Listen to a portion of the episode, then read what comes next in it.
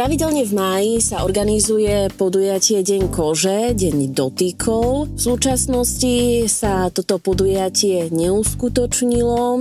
Máme dobu COVID-19, takže zmenila sa aj situácia liečby dermatologických pacientov. Viac už ale prezradí pani doktorka Karolína Vorčáková zo špecializovanej ambulancie biologickej liečby z dermatovenerologickej kliniky v univerzitnej nemocnici v Martine. Pekný deň želám. Pekný deň. Povedzme viac o aktuálnej situácii a teda naozaj tento rok to edukačné podujatie, ktoré organizovala spoločnosť eh, psoriatikov a takisto aj eh, bodkáčik pre rodiny, deti a mládež. Toto podujatie sa tento rok neuskutoční, čo je určite veľká škoda. Každopádne predpokladám, že aj napriek tomuto faktu uh, sa majú pacienti a teda tí, ktorí majú nejaké problémy, možnosť informovať. Takže určite nám je ľúto, že sa tento rok nemôžeme stretnúť spolu s našimi pacientmi na Martinskom námestí, tak ako to bolo doposiaľ. Tradične sme sa v tomto období v máji Eh, zvykli eh, stretnúť, mali sme aj rôzne prednáškové aktivity a rovnako sme sa venovali prevencii a diagnostike niektorých kožných ochorení. Tento rok eh, v podstate sa situácia zmenila, pretože pacienti mali určité obmedzenia aj na našich ambulanciách, dermatovenerologické ambulancie v univerzitnej nemocnici v Martine boli obmedzené len pre akutné stavy Teraz sa tá situácia už trošku mení, ale určite pacienti, ktorí vyžadovali chronickú liečbu, boli stále konzultovaní telefonicky, e-mailmi, takže boli sme stále v kontakte s našimi pacientmi. Pani doktorka, čo priniesla pandémia COVID-19 do dermatologických ambulancií? S akými raritnejšími, možno aj diagnózami sa v tomto období stretávate? To, že musíme všetci, alebo museli sme nosiť rúška do posiaľ a dezinfikovať si často ruky, časté umývanie a dezinfekcia určite pokožku poznačili. Tá častá dezinfekcia výrazne zosušuje kožu, čiže naozaj je nevyhnutné si kožu pravidelnejšie premasťovať, hydratovať ju na to, aby sme ju chránili, pretože týmito detergentmi a silnými antibakteriálnymi prostriedkami výrazne ničíme tú prirodzenú bariéru, ktorú na koži máme. Rovnako sa stretávame aj s rôznymi komplikáciami, ak má niekto napríklad alergiu na nikel a v tej maske je nejaký zložka toho kovu môže reagovať alergickou reakciou, po prípade iné reakcie, ktoré sú vlastne spôsobené tiež nosením ochranných prostriedkov, na to si musia pacienti tiež dávať pozor. Z niektorých raritnejších diagnóz sa stretávame skôr z oblasti, kde nám o tom hovoria kolegovia, kde tých prípadov je naozaj veľmi veľa napríklad ako krajiny Taliansko, ktoré vlastne našli aj nejaké nové kožné príznaky, hlavne na dlaniach a chodidlách aj u pacientov, ktorí nemajú respiračné ťažkosti, môžu byť len prenášačmi ochorenia a na koži sa môžu objaviť určité nové prejavy, s ktorými sme sa predtým ešte nestretli. Akým spôsobom sa teda máme možno práve v tomto období, ako ste spomínali, kedy nosíme tie rúška, rukavice, viac starať o svoju pokožku, čo jej máme dopriať? Určite, ak sme doma, tak uh, nenosiť ochranné prostredie prostriedky ako masky a tak ďalej, čiže nosiť v týchto nevyhnutných prípadoch.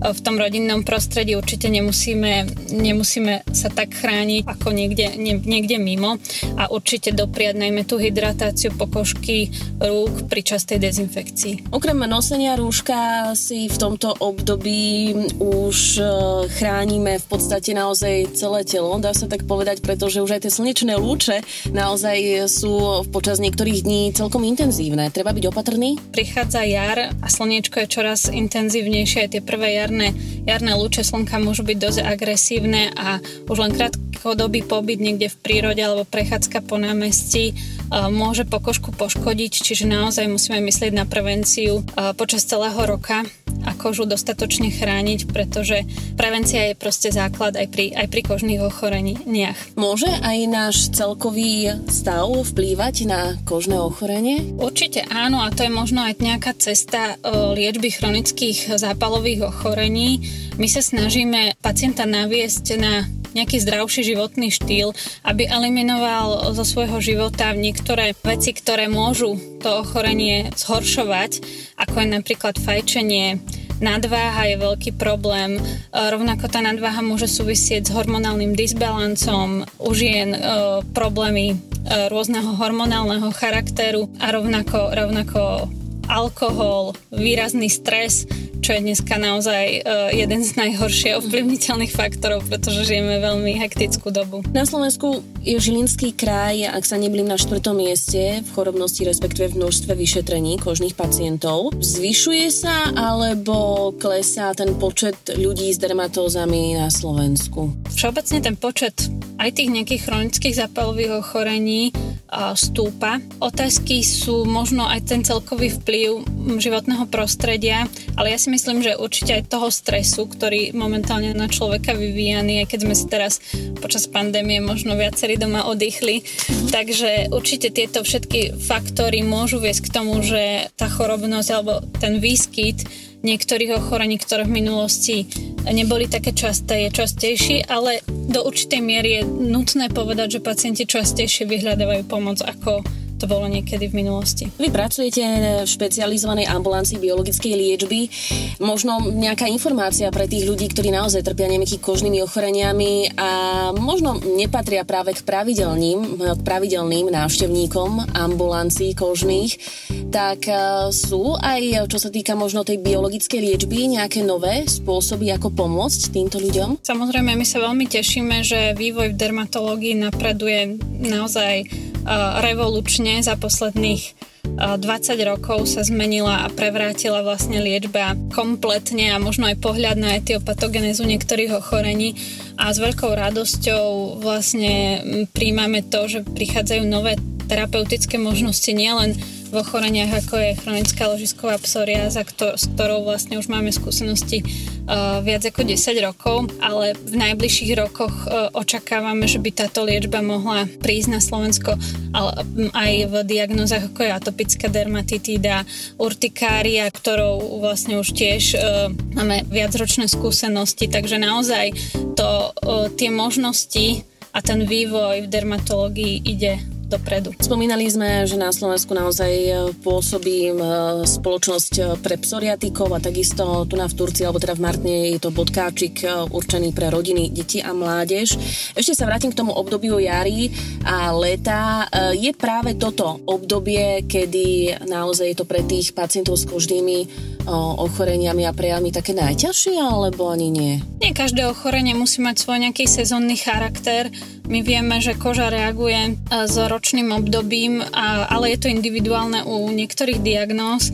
Vieme, že niektoré sa práve zhoršujú možno v t- pri tých zmenách. Najhoršie sú tie zmeny teplo, zima a nejaké striedanie počasia. E, na to asi najviac všeobecne, ak by sme sa k tomu mali vyjadrovať, pacienti reagujú.